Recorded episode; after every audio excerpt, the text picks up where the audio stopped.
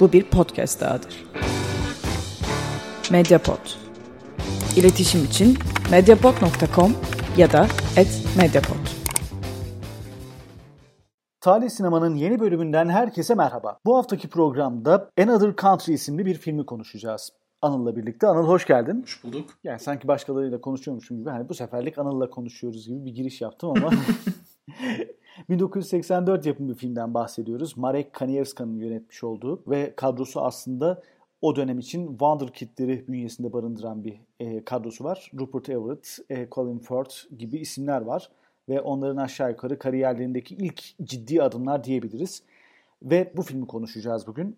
Tabii neden seçtik aslında oradan başlayalım biraz. E, niye bu filmi seçtik biz Anıl? Çünkü Pride yani yakalamak mümkün değil. Dünyanın farklı farklı yerlerinde farklı zamanlarda Pride Week'ler oluyor.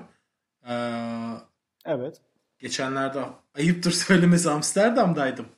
Sonra işte Almanya'ya falan geçtim. Amsterdam'da e, önce Berlin'de sonra Amsterdam'daydı sanırım. Dedim ki hazır böyle bir Pride Week circulation'ı varken bir e, Pride filmi konuşalım. E, konuşmak da iyi oldu. Peki şeyi soracağım. İçin bir kıpır kıpır oldu mu izlerken? Hangi anlamda? Yani bizim ülkede insanlar mesela Netflix'te falan olan eşcinsel filmlerini izleyince böyle heveslenip eşcinsel olmaya kalkıyor. Sen de öyle bir çağrışım yaptı mı? Ben tabii canım. Ya öyle olanlar varmış en azından. Çok riskli. Ama filmde çok fazla heteroseksüel vardı. O beni biraz rahatsız etti. Tam niyetleneceğim. Biraz çok fazla heteroseksüel var. bir tam hype olurken bir böyle şey yapıyorum. Tam eşcinselliğe özeneceğim. Bir anda heteroseksüelliğe özeniyorum tekrar. Ne görsem alıyorum.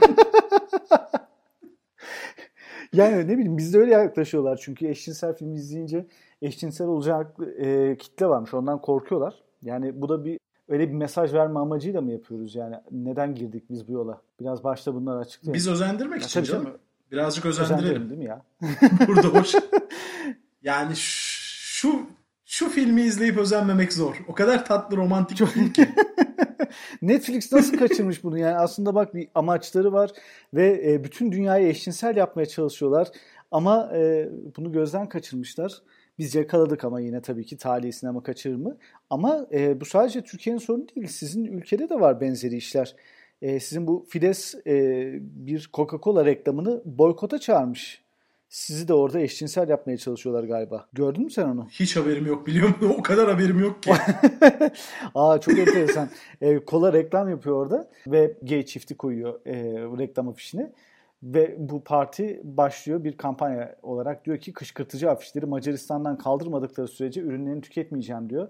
Ee, öyle bir boykot da yapmışlar. Bir ülkede yaşamanın benim için yani Türkiye dışında bir ülkede yaşamanın en güzel tarafı o ülkede yabancı olmak ve hiçbir şeyden haberdar olmamak. O yüzden hiçbir şeyden haberim yok gerçekten. Neyse en azından bu filmi de e, arada heteroseksüeller olduğu için e, çok fazla eşcinsel olmadan tamamladık biz. Bunu da böyle bir en azından bizim program öncesi de tehlikeli. Böyle filmler izliyoruz falan. Bizim ülkemiz böyle yani izlerken. Neyse evet. bu kadar siyasi mesaj. Programımızın olacak o kadar bölümünün sonuna geldik. evet yani ne anlatıyor bu film? Şimdi bu film aslında katmanlı bir film. Yani üç katmanı var bence. Birincisi bir filmi bir beklentiyle izlemenin e, ne kadar aslında o filmi yıkıcı, o filmle olan deneyimine zarar verici bir şey olduğunu fark ediyorum e, bu film sayesinde. Çünkü benim bu filmi ilk izleme sebebim esasında işte bir filmden bir alıntıydı. J.J.'in bir kitabında yaptığı. Sonlara doğru geçen ona geliriz zaten filmin akışı içerisinde. Fakat ilk bakıyorsun işte ne varmış bu filmde diye. Şunu söylüyor. Hmm, Guy Burgess diye bir e, ajan. Bu Cambridge Cambridge Spy diye gerçek bir olay var. Cambridge Spies'lar var. 5 adet. E, Cambridge'de değiller aslında ama adları öyle kalıyor. 5 adet İngiliz öğrenci üniversite yıllarında e, Sovyetlerle tanışıyorlar, komünistler. Daha sonra üniversiteyi bitirdikten sonra Sovyet ajanı oluyorlar. İngiliz e, devletinin üst kademelerine kadar çıkıyorlar. Her biri farklı farklı yerlerde. Dışişleri Bakanlığı'nda efendim e, işte başka bir konsoloslukta falan filan. İngiltere'de üst düzey görevler alıyorlar ve yıllarca e, şeye Sovyetler Birliği'ne ajanlık yapıyorlar. 1950'lerde ilk ikisi Guy Burgess ve e, McKellen adını unuttum. Something McKellen açığa çıkıyor. Sovyetler ülkeye çağırıyor hemen onları. Onlar e, iltica ediyorlar Sovyetlere. Fakat geri kalanlar hemen afişe olmuyor. Ta 70'lerin sonuna kadar bir tanesi en son e, casusluğa devam ediyor. Böyle bir gerçek hikayeden esinleniyor. Şimdi filmde e, ilk şeyimiz bu. Evet. Filmin işte IMDb'de yazdığı plotu da bu. Bunun beklentisiyle giriyorsun. Bir spy'ın hayatını. Fakat tamamen gerçek olay... Film bu yöne çok değinmiyor ama. Evet. Yani filmin ana teması, özeti bu. Ama mesela biz e, film boyu e, neden Sovyetlerde olduğunu ve oraya götüren süreci çok fazla irdelemiyoruz. Film daha başka yönlere odaklanıyor. Evet hem irdeliyoruz hem irdelemiyoruz. O da işte bir şeyle alakalı. Beklentilerimizle alakalı. Filmde neyi görmek istediğimizle evet. alakalı biraz. Ama şunu biliyoruz tabii film öyle açılıyor. Ee, Sovyetler Birliği'nde yaşlı bir abimiz oturuyor. Onunla bir gazeteci, Hı-hı. Amerikalı bir gazeteci röportaj yapmaya gelmiş. Ve adam geçmişi anlatmaya başlıyor. Kadın gazeteci şeyi soruyor. Neden ajan oldun? Neden ülkene ihanet ettin diyor. Adam da e, üniversite yılları mı artık? Üniversite yılları mı, lise yılları mı bunlar? Lise galiba. College diyor. College ya. College evet. üniversite yılları. Ama farklı bir sistemleri var gibi hissediyorum. Neyse yatılı bir okul. Evet evet yani zamanda. çok küçük evet yatılı bir okul. Hı hı. Ee, adam bu yatılı okulda yaşadıklarını anlatıyor ve buradan itibaren filmin daha başlangıcından itibaren bir gay hikayesi görmeye başlıyoruz. Bu da filmdeki ikinci layer, ikinci beklentiyle girebilecek bir şey. Çünkü filmi film birazcık aslında zamanında işte BAFTA'ya aday olması, Palm d'Or'a aday olmasına rağmen unutulmuş yani zaman içinde ilginç bir şekilde. Unutulmuş mu? Yani ben aslında onu düşünüyorum. Bak filmi izlediğimden bu yana. Bu film unutulmuş mu sence? Yoksa e, çok konuşulması istenmemiş mi? Yani bir kültür tarafından konuşulabilir. Kültürden kastım e, isteyen sinema eleştirmenleri falan bundan konuşabilir ama e, film hakkında yazılmış çok fazla eleştiri de yok. Film hakkında çok fazla konuşma da yok. Ya tahminimce yani, dijitale aktarılan çok fazla yazı yok. Zamanında çıkmıştır kesin. Atıyorum işte New York Times bütün e, dönemindeki yazıları aktarmış. Onların mesela 1984 tarihli film review'larını bulabildim mesela. Ama dijitalde çok fazla şey yok. Çünkü e, bir yerde okudum bunu. DVD'ye çıkana kadar o sürede zarfında unutulmuş hakikaten bu film. DVD'ye çıktıktan sonra da e, queer sinemanın bir parçası olarak hatırlanmış. Bir takım işte queer sinema sitelerinde ya da queer sitelerinde gay site, LGBT site, LGBT sitelerinde falan e, filmle ilgili review bulabiliyorsun ama onun dışında pek hatırlanmayan bir film maalesef. Peki üçüncü katmanımız ne? Üçüncü katmanı çok yeni keşfettim açıkçası. Ama üçüncü katmana gelmeden önce filmin bence bir hikayesini anlatalım bilmeyenler için. Orayı da sen istersen devral. Filmin konusu e, dediğimiz gibi bu üç, yani üçüncü katmanı ne olarak adlandıracaksın bilmiyorum ama bir casusun gençliğinde o yola çıkışındaki okulun öyküsünü anlatıyor. Bu okulda aslında Martin adlı bir çocuk onun intiharının gizlenmesi gibi bir yani daha doğrusu örtbas edilmesi mi diyelim. Öyle bir öyküden yola çıkarak e, bu çocuk bir arkadaşıyla birlikte birbirlerine mastürbasyon yaparken yakalanıyor. Ve sonrasında e, çocuğun intiharını görüyoruz biz. Ve intiharın ardından bu okulda birçok aşamada ki yani eğitim sisteminden kaynaklı çok detayını bilmemekle birlikte bir God seçimi dedikleri yani bir yönetici seçimi yaptıkları yerler var. E, araya şantajların girdiği ama bunun paralelinde bir romantik öyküyü de anlattığı bir ajanın e, İngiliz devletinde olan bir skandalını anlatıyor diyelim. Yani bir skandal öyküsü bir tarafıyla ama diğer tarafıyla da çok e, naif bir aşk öyküsü var bir yanında. E, bir tarafta çok net bir e, Marksizm anlatısı var. Yani Colin Firth'ün karakteri tamamen onun için yaratılmış. Filmin özeti de bu gibi diyebiliriz. Yani bunlardan oluşmuş çoklu bir katmanın bir potada eritilmesi olarak ben okudum filmi. Ee, benim de şöyle oldu. Ben şu açıdan filmi beğendim. Ee, yani filmi şu gözle izledim. Cambridge Spy'dan da çok bir gay filmi, bir LGBT filmi e, şeyinde izledim. Dediğim gibi yani Pride haftası için seçtik. Yıllar önce izlediğimde de aklımda bu şekilde kalmış. Filmi izlerken yani filmin bu e, bir geyin hayatını ne kadar incelikli anlattığıyla işte ne kadar birazcık hani e, maalesef. Bu konuda çok büyük bir başarısı var bence ya filmin. Evet yani. Yani e, ve bunu şey olarak yapmıyor. Çok naif bir e, cinsellik anlatısıyla yapıyor aslında ve bu bence yönetmenin başarısı belki de. İleride sen de bahsedeceksin. Yazarın başarısı esasında onu e, bir oyundan uyarlama. Küçük bir yani bu çok önemli değil.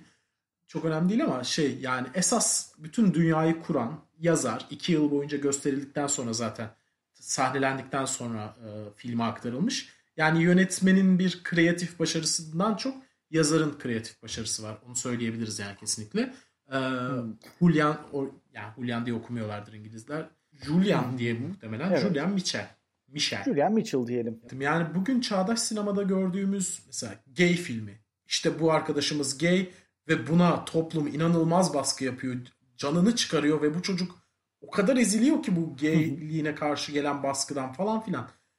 Yani gay filmi ise böyle gaylik ön planda sadece onun üzerine gelen baskılar ve psikolojik travmalar falan gibiyken burada hiç de öyle değil hikaye. Burada bir şey dikkatimi çekti. Bak buna katılır mısın bilmiyorum. Bunu da bir eleştiride de okudum. Film gay ilişkinin anormal olmadığı bir toplum düzeninde e, ama gay aşkın diyelim belki de. Onun anormal algılandığı yani aşk kavramı birazcık burada anormal algılanıyor. Bu geçici bir heves gibi en yakın arkadaş tarafından da öyle algılanan bir e, kavram gibi geldi bana. Doğru ve onun sebebine gelelim işte benim. Ya işte bu sana az önce söyledim bir saat önce bir buçuk saat önce çekseydik yani bu kaydı yapsaydık bunu söyleyemeyecektim. Eve dönerken böyle yürüyüşten eve dönerken bir anda e, aklıma geldi. Şunu düşünürken. Ya film ne kadar incelikli işlemiş, ne kadar hikayenin merkezine koymadan geyliği bir yandan hem hikayenin merkezinde hem hikayenin kenarında kalan bir yerde duruyor diye kendi kendime düşünürken ya eğer hikayede geyli zaten ajanlık bayağı dışında hikayenin. E, geylik de biraz kenarında kalıyorsa bu hikayenin merkezinde ne var diye düşünmeye başladım ve tam o anda bir anda aydınlanma yaşadım ve esasında bu film bütün e, sadece işte dışarıda kalmışların, outsiderların hem Marksist hem gay'in bakış açısından esas anlattığı şey toplumun ve politikanın ta kendisi. Filmin merkezi esasında politika. Ee, bu politik alan alanın nasıl işlediğinden biraz bahsedelim.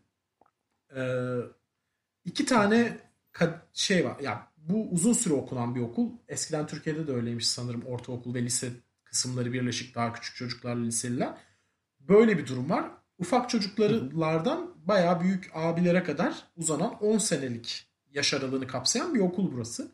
İngiliz devlet okulu sistemi zaten. Başka filmlerde de gördüğümüz ama az çok anlayabildiğimiz bizim tam bilmediğimiz bir sistem. Ee, burada iki tane e, şey var. Bu arada filmde dikkatini çektiyse filmde girişin girişi dışında filmde öğretmen görmüyoruz mesela okul içinde. Okulun içinde sadece bir kere öğretmen görüyoruz eşcinsel çocukları yakalarken. Onun dışında hiçbir sahnede öğretmenler okulun içerisinde değiller. Bu da aslında bize şunu anlatıyor. Okulun dışında işte askeri disiplinin olduğu sahneler, işte e, dini e, ilahilerin söylendiği sahneler, hı hı. E, patriotik ila şeylerin marşların söylendiği sahneler var. Fakat okulun içerisinde hakimler okulun büyük abileri. Bunlar ikiye ayrılıyorlar. Birileri e, prefects'ti değil mi? Evet. Prefect diye geçiyordu galiba.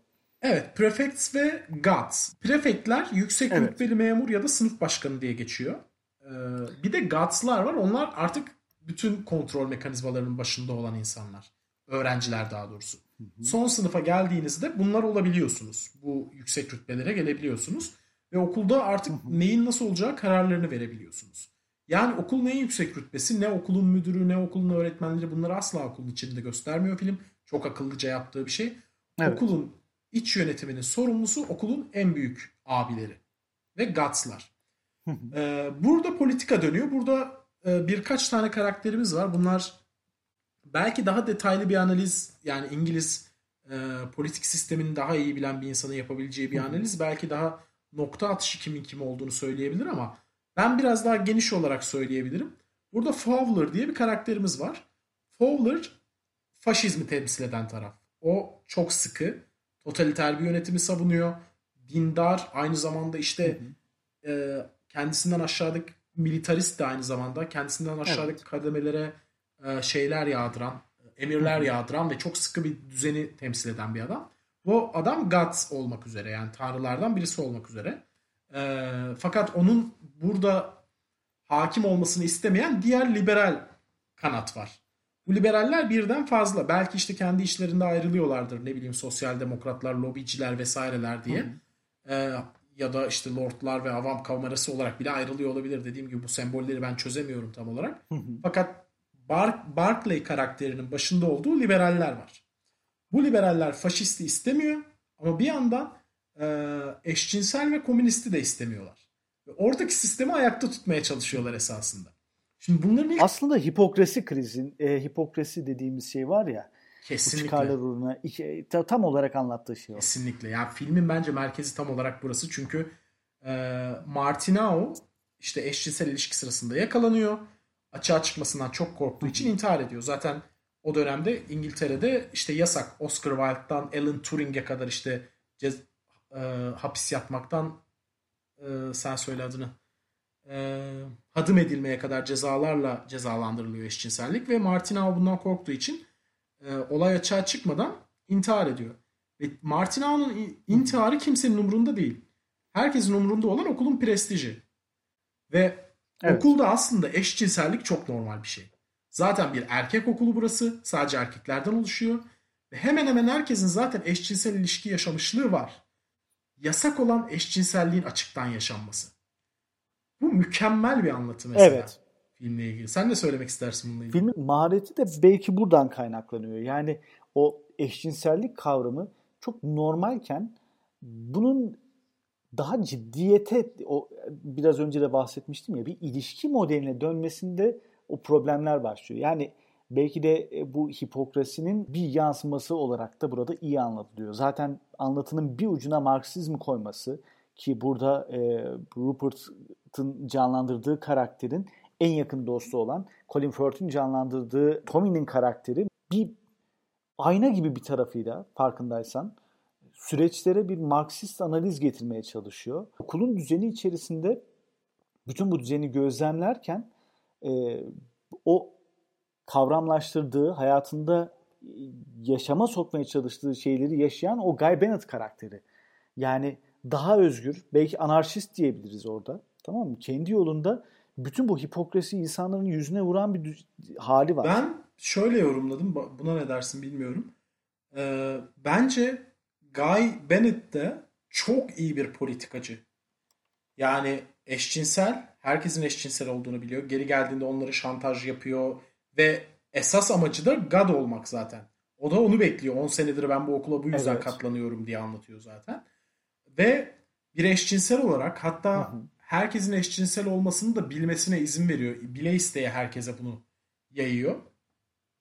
Herkesin eşcinsel olma, olduğunu bilmesine evet. rağmen herkesin gözüne soka soka onların eksiklerini bildiği için çok iyi bir politikacı. Tam bir House of Cards burada bu film aslında. Ee, çok iyi bir politika sahnesi anlatıyor. Ta ki e, Guy Bennett gerçekten aşık olup aşık olduğu adamı riske atmak istemeyene kadar. Yani o anlamda aslında aslında sisteme meydan okuyan bir adam değil, sistemin çok iyi bir parçası esasında Guy Bennett bence. Ta ki sistem onu sen burada olamazsın diye itene kadar. O da tek açığı aşık olması. Zaten bu sistemin içerisinde yer alamamanın iki tane sebebi var bizim gördüğümüz. Birisi e, sahici bir şekilde aşık olmak ve değer verdiğin insanlar, kaybedebileceğin insanlar olması. Çünkü politikanın içinde olmak istiyorsan kaybedebileceğin hiçbir şey olmayacak. Her türlü oyunu oynayacaksın. Zaten Guy Bennett de sürekli bunun farkında ve sürekli bunun bir oyun olduğundan bahsediyor. Ve o oyunu çok iyi oynuyor. Aşık olana kadar. Öbürü de Colin Firth dışarıda kalan. Yani Tommy Jude. O da ideallerine bağlı olduğu için bu politik oyunu oynayamıyor. Yani bu politik oyunun içinde olmak çok kaygan bir zemini her türlü yola gelebileceğini esasında çok pragmatik bir politik sahne çiziyor muhtemelen İngiliz e, politik dünyasıyla da çok uyumlu bu açıdan. O yüzden bu filmin merkezi, özür dilerim hemen bitireyim. Bu filmin merkezi ne ajanlar ne de eşcinsellik. Bu filmin merkezi İngiliz politika politika dünyası. O açıdan çok çok başarılı bir film. Ve gayliği, outsiderlığı bunun içine yerleştirip anlattığı için ya mind blowing demek istiyorum. Çok çok iyi bir film. Bu noktada sana katılıyorum. Hatta filmin isminin bile verilmesinde e, çok farklı anlamlar olduğuna ilişkin birçok yazı okudum. Bilmiyorum e, dikkatini çekti mi bu yazılar. Ama Another Country kavramı yani bu isim e, film mesela Sovyetlerdeki bir ajanla başlıyor. Aslında Another Country Sovyetler Birliği. Ama filmin anlattığı asıl Another Country Sovyetler Birliği değil. Sovyetler bir İngiltere'nin içinde yer alan ve İngilizlerin kendi aralarında Another Country olarak tanımladığı bu okul düzeninin içerisinde e, yer alan öğrencilerin öyküsünü anlatıyor. Ama bunlara kalmıyor film. E, filmde hatta Another Country ilahi veya şarkı tam olarak bilemeyeceğim. Orada ayrımı yapamıyorum ama okulda da birkaç kez söyleniyor. Bu okul atıfı da. Marş. Evet marş olarak. E, yine Another Country senin bahsetmiş olduğun bu siyasi düzene bir atıf. O e, yapının içerisinde e, var olmaya çalışanların dışarıdan bakışı. Burada e, Guy Bennett'ın karakteri, eşcinsel karakteri yine o düzen içerisinde belki de bir another country. Yani aslında katmanlı birçok another country'nin içerisindeki o öyküyü anlatmaya çalışıyor film. Geçişleriyle mesela orada Tommy Jude'un karakteri de Marksist karakter de bir another country. Yani birçok another country'nin birleştiği yerde e, belki de film o işte o hipokrasi krizini, e, dürüstlüğü ve o siyasi düzeni çok güzel ve çok net anlatıyor. Bunları böyle didaktik anlatımla yapmıyor bir de. Çok sıradan yapıyor, çok düz yapıyor. Bu da bence filmi çok daha ilgi çekici hale getiriyor benim gözümde. O didaktik meselesi bence de çok haklısın oraya geleceğim. Önce Another Country ile ilgili yani benim de kesin bir fikrim yok. Yani bulabildiğim kesin bir şey de yok ama benim de en hoşuma giden yorum şu oldu. Dediğin gibi işte o vatansever marşın içerisinde geçiyor. Belki Sovyetler Birliği'ni ifade ediyor falan ama benim en beğendiğim yorum şu oldu. Aynı yerde bir outsider olmak esasında başka bir ülkede olmak anlamına geliyor. Çünkü o ülkenin... Heh, bahsettiğim Hı. şey tam olarak o. Yani Guy'ın karakteri ve Colin Firth'un karakteri falan hep o. Hepsi aynı İngiltere'de Hepsi yaşıyor ama bazıları karşı. için o, o ülke bambaşka bir ülke. Bence de bana da en hoşuma giden yani şey yorum bu oldu. E, fakat şey hakikaten çok haklısın. Yani didaktik değil bu film ve şey yani Yahşi Batı'daki e, slogan geliyor aklıma Mickey filmi oynatırlarken. Hayat kadar gerçek diye bağırıyordu ya Cem Yılmaz. yani porno filmden bahsederken söylüyordu ama yani bu da hayat kadar gerçek çünkü hiçbir şey böyle kesin köşeleri yok. Her şey esasında birazcık hayat kadar tesadüfler üzerinden ilerliyor. Mesela çok çok güzel bir sahne. Ee, şeyi cezalandırdıktan sonra Guy Bennett'ı cezalandırıyorlar işte Aha. kırbaçla. Ve Guy Bennett artık İngiltere politik hayatının içerisinde yer alamayacağını fark ediyor. Ve onun için başka bir kaçış bulmak zorunda. Şeye giriyor. E, işte cezalandırıldığı odadan geliyor. Şeyle buluşmaya, Tommy ile buluşmaya. Giriyor, kapıyı kapatıyor. Kapıyı kapattığı anda yüzünü görüyoruz. Gördüğümüz diğer sahne e, Tommy'nin yüzü. Ama Tommy'yi çok az koymuş sahneye. Esas gördüğümüz bir Lenin heykeli. Ve İngiltere politik hayatından kaçtığı yer esasında ilk gördüğü imge. Yani o bir bağlı bir Marksist olduğu için, Sovyetlere çok büyük e, heyecan duyduğu için falan değil. Kaçabilecek ilk çok tesadüfi bir yere kaçıyor. Kaçabileceği bir bağlantısı var, arkadaşı var, Sovyetlerle kurabileceği bir bağ var bu anlamda. Başka hiçbir sebebi yok. Yani eğer arkadaşı faşist olsaydı bir faşist ülkenin ajanı olabilirdi. Arkadaşı işte ne bileyim Türk olsaydı Türkiye'nin ajanı olabilirdi. Hiç fark etmezdi. O kaçacak bir yer arıyordu. O, o psikolojiyi, o e, nasıl denir? Belirsizliği, olumsallığını hayatın o kadar güzel anlatan bir sahne ki bayıldım yani dibim düştü ona. Bu filmin başında e, bir atıfla e, belki de daha güzel anlatılıyor. Bir cümleyle oradan aktarayım ben. 1930'lar İngiltere'sine ilk gittiğinde sahnede ilk söylenen cümlelerden birisi bizim ana karakterler kendi arasında bir sohbette e, yer alıyor. Tommy ile Guy ve aralarında şunu konuşuyorlar. Bağlılık ve hainlik arasında yaşadığımız düzende ne gibi bir farklılık var? Yani neye bağlılık, neye karşı hainlik?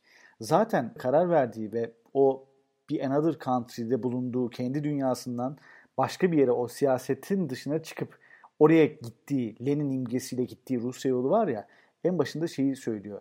Yani bağlılık ve hainliği ayıran ne? Çok ince bir çizgi. Şey diyor hatta tam olarak e, o dönem o dönemin ruhunu şöyle çok güzel veriyor. O dönem önemli olan tek şey hainlik ya da bağlı olmaktı. Ama neye bağlı olmak ve neye hain evet. olmak diyor.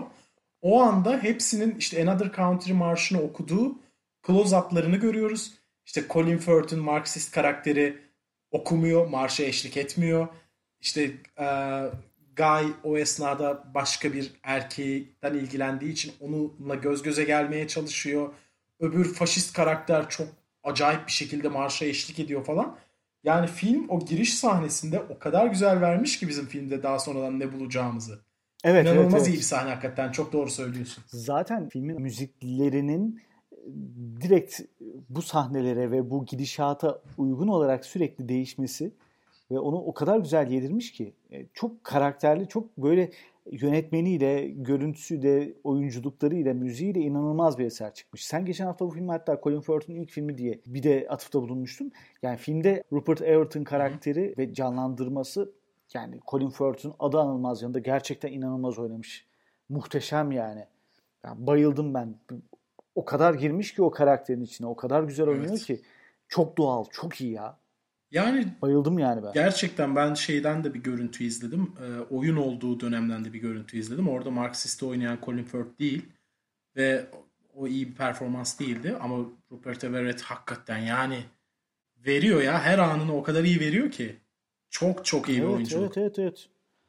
Bu arada e, şunu da söyleyeyim. Bunun bir de dizisi varmış galiba. Ha, onu bilmiyorum. E, İngiltere'de 4 bölümlük evet evet 4 bölümlük bir dizisi varmış yine bu öyküyü anlatan. Okay. E, tabii ne kadar aynılıkta gidiyor, ne kadar paralellikte gidiyor bilmiyorum ama bu açıdan da bir göz atmakta fayda var. O diziyi bulursanız onu da izleyin diyelim.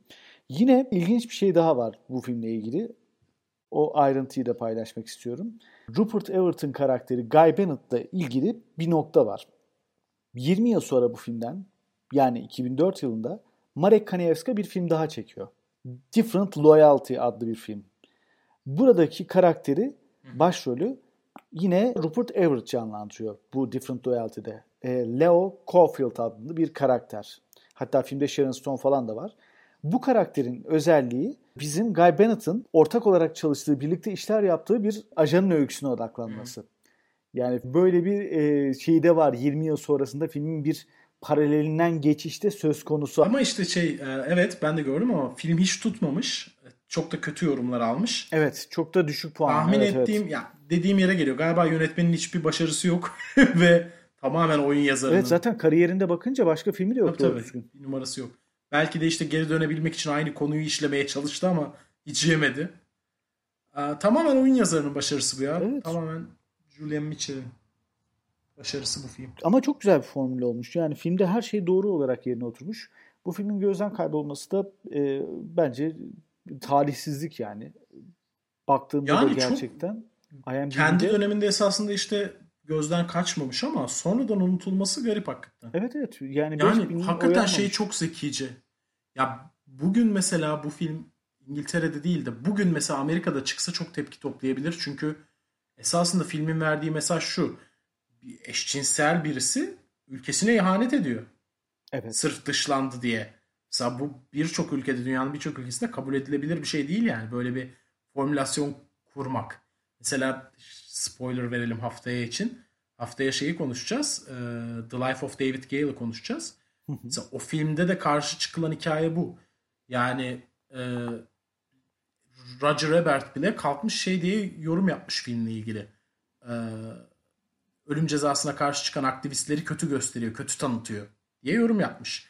O filmin ayrıntılarına haftaya geleceğiz ama bu filmde de aynı mantık var esasında. Yani İngiltere tarihinde, yakın tarihinde çok önemli, çok güvenilir insanlar ajan çıkıyorlar. En eğitimli insanlar ajan çıkıyorlar.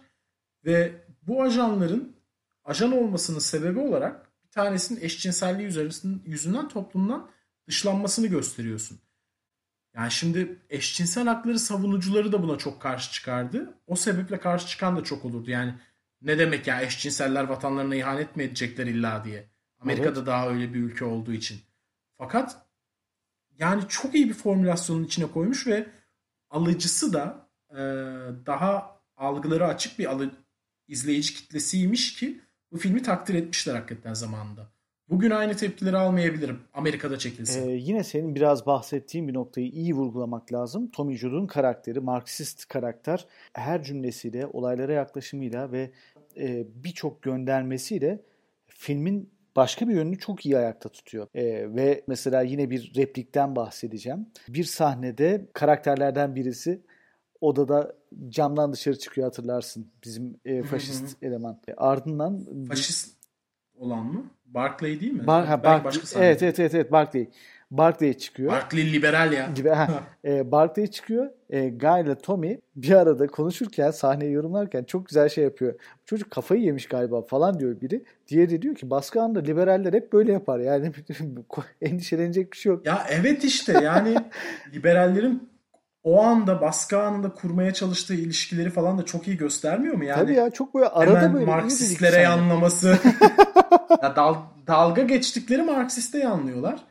İşte eşcinsel olana aman eşcinselliğini açıklama seni gad yapalımlar falan.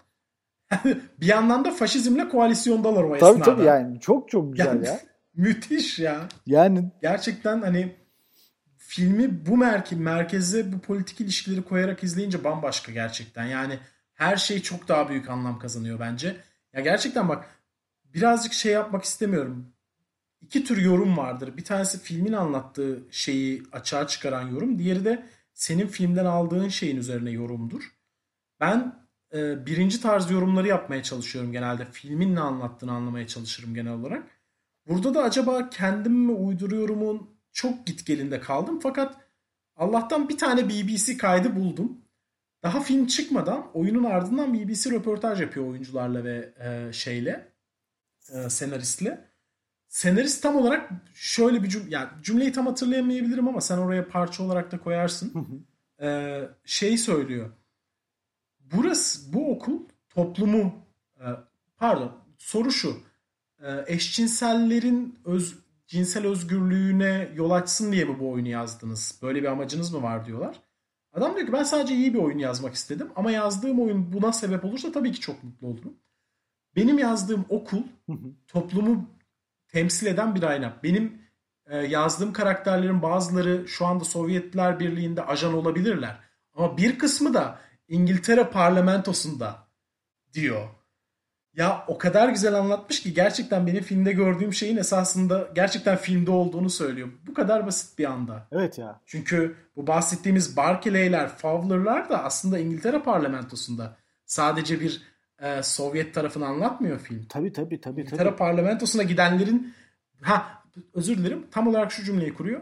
Bu sistem hem ajanları hem de parlamentomuzdaki insanları yetiştiren sistem diyor. İkisine de açık. Ne kadar güzel bir film seçmişsin. Yani bu konuda ben seni takdir ettim. Ee, izlerken de çok ayrı bir keyif verdi. Yani bunu bir de e, çok ağır tempoda falan da yapmıyor film. Çok güzel bir anlatım. Evet yapıyor. temposu çok iyi. Bak mesela aklımda biraz daha yavaş bir film gibi kalmıştı. Bu sefer izleyince yok gayet temposu çok iyi. Akan bir film yani. Çok akıcı ve 90 dakikalık bir film. Yani ideal bir süre bence. Çok güzel kotarıyor şeyin süresiyle evet, hikayesini. Evet ee, ama şunu söyleyeyim. İzli, izlemek isteyenlerin filme erişmesi zor olabilir. Ee, ancak yani ücretli platformlarda yok. Kaçak yollardan bulmaları gerekecek. Türkçe altyazı sorunu var. Ama mutlaka izleyin. Yani e, gerçekten bir toplumu anlamak için, biraz aslında siyaseti anlamak için, e, hipokrasiyi anlamak için ve e, LGBT e, ilişkiyi belki de o dönemde çok net anlatan, çok ve özgün bir dilde anlatan bir yapım olduğu için mutlaka izlemek gerektiğini düşünüyorum ben. Bu filmin bugün çekilen LGBT filmleriyle farkı bence şu. Bugün çekilen LGBT filmleri fokusuna LGBT bireyleri aldığı, onların çektiği acıları, yaşadığı zorlukları vesaireleri koydu ki bunlar doğru ve gerçekten oluyor. Ama bunları merkeze aldığı için bazı ger hayatın gerçekliklerini, hayatta olmayan olan bazı şeyleri kaçırdıklarını düşünüyorum. O yüzden o kadar sevmiyorum ben o LGBT sinemanın daha mainstream olanlarını diyeyim. Bu filmin özelliği Evet ya Moonlight gömmüştün sen bayağı. Hatırlarsın bir... yani Moonlight gerçekten ya elle tutulur tarafı yok bence anlattığı hikayenin. Neyse onun ayrıntısına girmeyelim şimdi. Belki ayrıca bir program yaparız. Ee, bu filmin özelliği bir LGBT bireyin de gayet bütün bu politik manevraların içinde olabileceği, gayet ikiyüzlülüğün içerisinde var olabileceği, toplumdan çok anormal, farklı bir yerde, toplumun bütün ahlaki değerlerinden farklı bir yerde olmadığı, toplumun bir ürünü olduğunu unutmamak gerekiyor. Ve e, House of Cards da bunu biraz yapıyordu değil mi? Yani orada da aynı şekilde saklıyordu. Mesela onlar çok anortodoks bir ilişki yaşıyorlardı. Açık ilişki yaşıyorlardı. Biseksüel ilişki yaşıyorlardı. Fakat bunların hepsini gizli kapaklı tutup yani politikanın içerisinde çok sağcı politikanın içerisinde eşcinsel olup da yıllarca o sağcı politikanın içerisinde kalabilirsin mesela. Bunu gizlemen yeterli. Ve mesela şeyde çok güzel bir sahne vardı ya yine House of Cards'ta Putin'i oynayan abimiz Putin'in ağzından şöyle söylüyordu. Benim kabinemde eşcinseller var. Benim yeğenim de eşcinsel. Ben eşcinselliği garipsemiyorum ki. Sadece benim politikam için bu gerekli. Ben eşcinselliği baskılamak zorundayım e, kamusal alanda. Yoksa hiçbir problemim yok eşcinsellerle diyordu hatırlar mısın? Evet.